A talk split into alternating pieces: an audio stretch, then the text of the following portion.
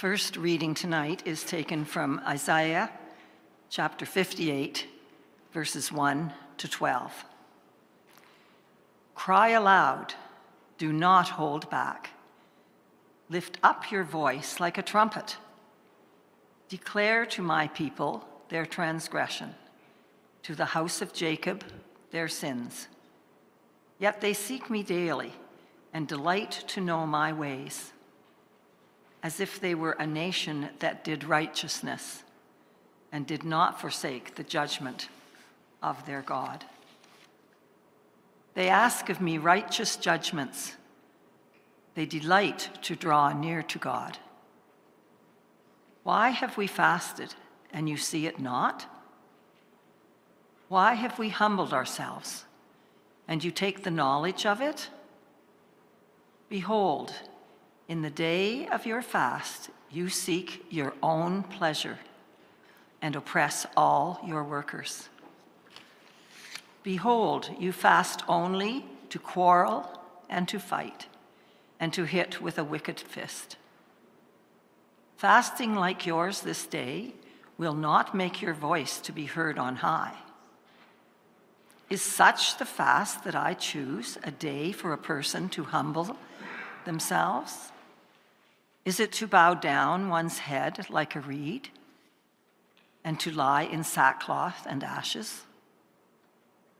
Will you call this a fast and a day acceptable to the Lord? Is not the fast that I choose to loose the bonds of wickedness, to undo the straps of the yoke, to let the oppressed go free, and to break every yoke? Is it not to share your bread with the hungry and bring the homeless poor into your house when you see the naked to cover them and not to hide yourself from your own flesh? Then shall your light break forth like the dawn, and your healing shall spring up speedily. Your righteousness shall go before you the glory of the Lord shall be your rear guard. Then you shall call, and the Lord will answer. You shall cry, and he will say, Here I am. If you take away the yoke from your midst, the pointing of the finger, and speaking wickedness, if you pour yourself out for the hungry and satisfy the desire of the afflicted, then shall your light rise in the darkness, and your gloom be as the noonday. And the Lord will guide you continually and satisfy your desire in scorched places and make your bones strong. And you shall be the, like a watered garden, like a spring of water, whose waters do not fail. And your ancient ruins shall be rebuilt. You shall raise up the foundations of many generations. You shall be called the repairer of the breach, the restorer of streets to dwell in. The word of the Lord.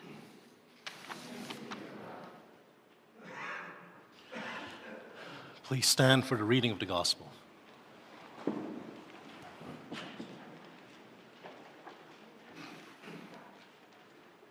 The Lord be with you. The Holy Gospel of our Lord Jesus Christ, according to Matthew. Glory to you, Lord Jesus Christ.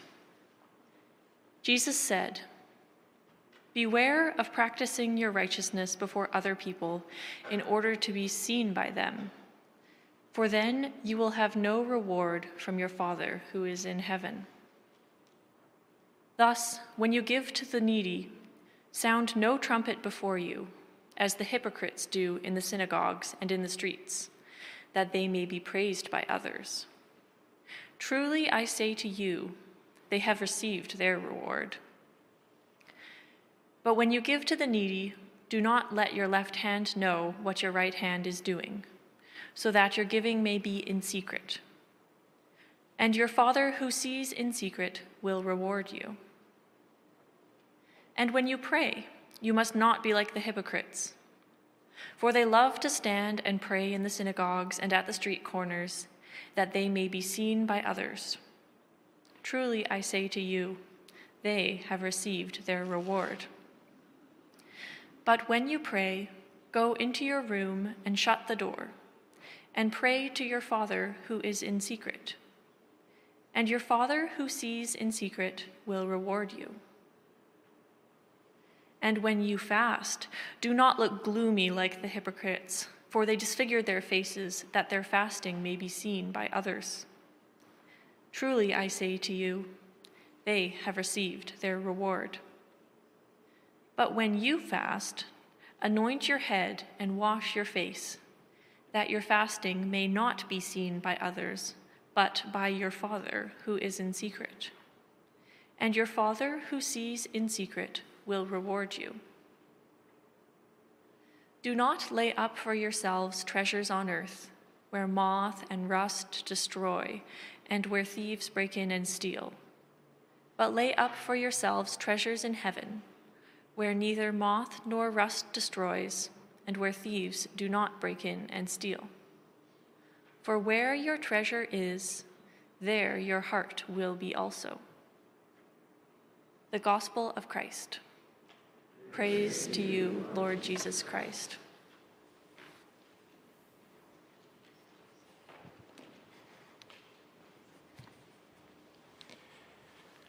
As we stand, let us pray.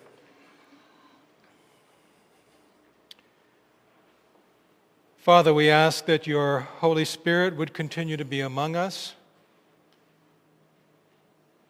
that our hearts would be receptive to the words that you have for us this evening. May you alone be glorified. We pray in Jesus' name. Amen. You may be seated.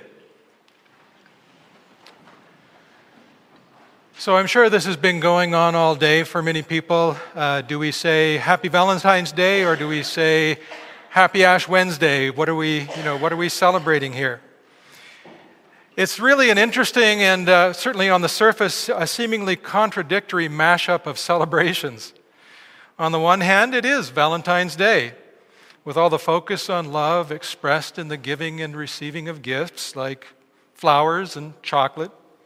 And on the other hand, it's also Ash Wednesday and the beginning of Lent, where the tone is meant to be sober and reflective and geared to more, more towards giving things up, towards fasting, giving things up like chocolate. They feel pretty contradictory, don't they? Well, let's see if there may be a way to bring these two celebrations together uh, this evening. The Christian observance of Lent traditionally is focused on the practice of a number of disciplines. Disciplines like self examination, penitence, prayer, almsgiving, meditating on Scripture, and fasting. In fact, uh, our own Karen Coiter has prepared a booklet uh, highlighting these various spiritual disciplines for our use throughout the Lenten season. And there are a few physical copies at the back. It's also on our website under the Resources tab. Uh, by all means, avail yourself of that. But the entire season of Lent is often referred to as the Lenten fast. And fasting is what the lectionary readings today are focusing upon to set the tone for our season. So let's take a few minutes to reflect upon these passages so that we may be able to gain a deeper understanding of the nature of the fast that God chooses. And a closer look at our reading from Isaiah chapter 58 does indeed bear considerable fruit. The passage is a prophetic word of judgment on Israel for her sins. In verse 2, we read, They seek me daily, they delight to draw near to God. Well, that's kind of an unexpected way to begin an indictment of sin, isn't it? How many of us seek God daily and delight to draw near? Uh, I'm not sure I'm all that good at it. He also says, though, they delight to know my ways as if they were a nation that did righteousness. And there is our first hint at a spiritual problem. They know, but they don't do. In fact, they're eager to learn more, but in important ways they are unprepared to put into practice what they know to be God's will. But they're keen on the learning, they're keen on the ritual, far keener than I often am. And so Israel, confused by the distressing circumstances in which they, as a nation, find themselves, ask God in verse 3 Why have we fasted and humbled ourselves, and you don't give us the appropriate credit? The first problem that is exposed by this question, though not addressed directly in the text, is a transactional approach to relationship, particularly relationship with God.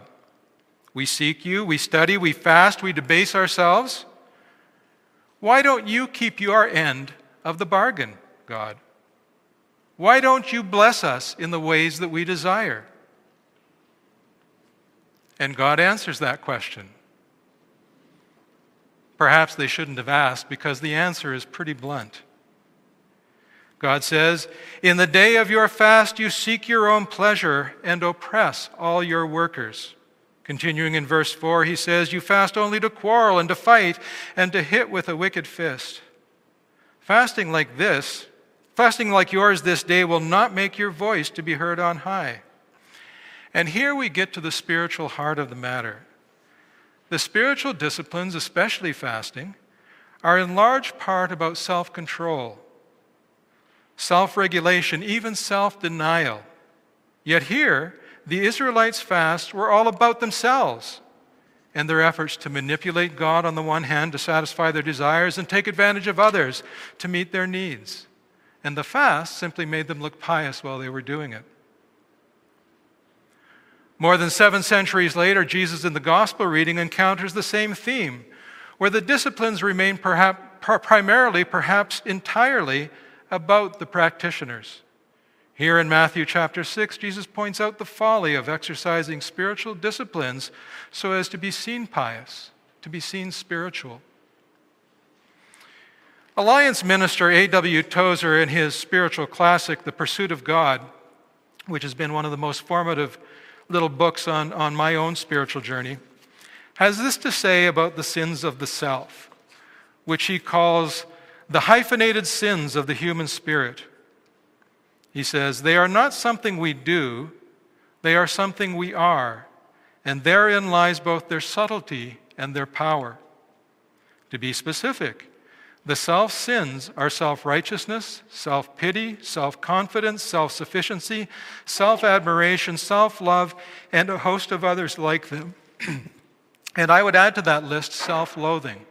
Interestingly enough, one who despises themselves can be every bit as much self absorbed as a narcissist. Tozer goes on to describe uh, how the sins of the self, these various sins, can be totally at home in Christian community and even admired in Christian leaders. He says, Self can live unrebuked at the very altar it can watch the bleeding victim die and not be in the least affected by what it sees. The remedy for these sins, because they're so ingrained into who they are, they're our self, they're who we are, is severe. And Tozer says, there must be a work of God in destruction before we are free. We must invite the cross to do its deadly work within us. We must bring our self sins to the cross for judgment. We must prepare ourselves for an ordeal of suffering in some measure like that through which our Savior passed when he suffered under Pontius Pilate. Now, this is not an either or situation. All of us are self centered, self absorbed at times. But the call of God through both the prophets and the Gospels is the same, and it's quite clear, and that's away from a focus on self and onto God and onto others. And while this isn't meant uh, to be the primary reason for self abandonment or, or uh, moving away from a focus on self, I have never yet in my life met a happy, selfish person. Have you? It doesn't happen. Self centered people are miserable, servants are joyful. So, if selfishness and ostentatious displays of personal piety aren't the type of spiritual discipline that God chooses, what is? Starting at verse 6, the prophet tells us quite eloquently it's to loose the bonds of wickedness, to undo the straps of the yoke, let the oppressed go free, to break every yoke. Continuing in verse 7, to share your bread with the hungry, invite the homeless poor into your home, radical hospitality, to clothe the naked. Finally, in verse 10, to pour yourself out for the hungry, satisfy the desires of the afflicted. Pour yourself out now, this is getting to the heart of a Lenten fast that God chooses. The image is that of the drink offering that was poured out upon the altar as an act of prayer, of worship, of abandonment to God. And the apostle Paul picks up this image in his, near the end of his life in 2 Timothy chapter 4 where he described his life of service as having been poured out like a drink offering. The fast that God chooses is to place the needs of others above our own. And I'll say it again the fast that God chooses is to place the needs of others above our own. To look away from ourselves first to the cross and then to others. To meet the needs of the needy, whatever those needs may be, whether they're physical, emotional, or spiritual. The results of such a fast as this are described by the prophet with a beautiful kaleidoscope of uh, diverse images and analogies. Verse 10 is the transformation from darkness to the full light of noonday. Verse 11, it's like an oasis in an arid desert whose waters do not fail. Verse 12, it is the restoration of a city laid waste, with a particularly significant and powerful line. In this rebuilding process, you shall raise up the foundations of many generations. While selfishness and greed and all other forms of self absorption can have no lasting godly heritage. This fast of service for others, of being poured out for the hungry, will have a multi generational positive impact.